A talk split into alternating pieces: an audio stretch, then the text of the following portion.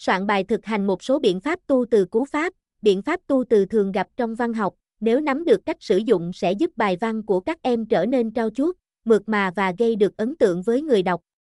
Biết được điều này, VUIHOC đã tóm tắt và hướng dẫn soạn bài thực hành một số biện pháp tu từ cú pháp để giúp các em học phần kiến thức này dễ dàng hơn. Mục lục bài viết, một tóm tắt nội dung bài thực hành một số biện pháp tu từ cú pháp, một Phép lập cú pháp, 2.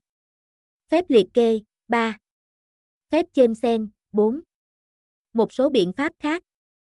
2. Soạn bài thực hành một số biện pháp tu từ cú pháp, 2.1 phép lập cú pháp, 2.2 phép liệt kê, 2.3 phép chêm sen. Các biện pháp tu từ cú pháp thường được sử dụng trong các tác phẩm văn thơ, thậm chí trong cả các câu tục ngữ, thơ đường luật.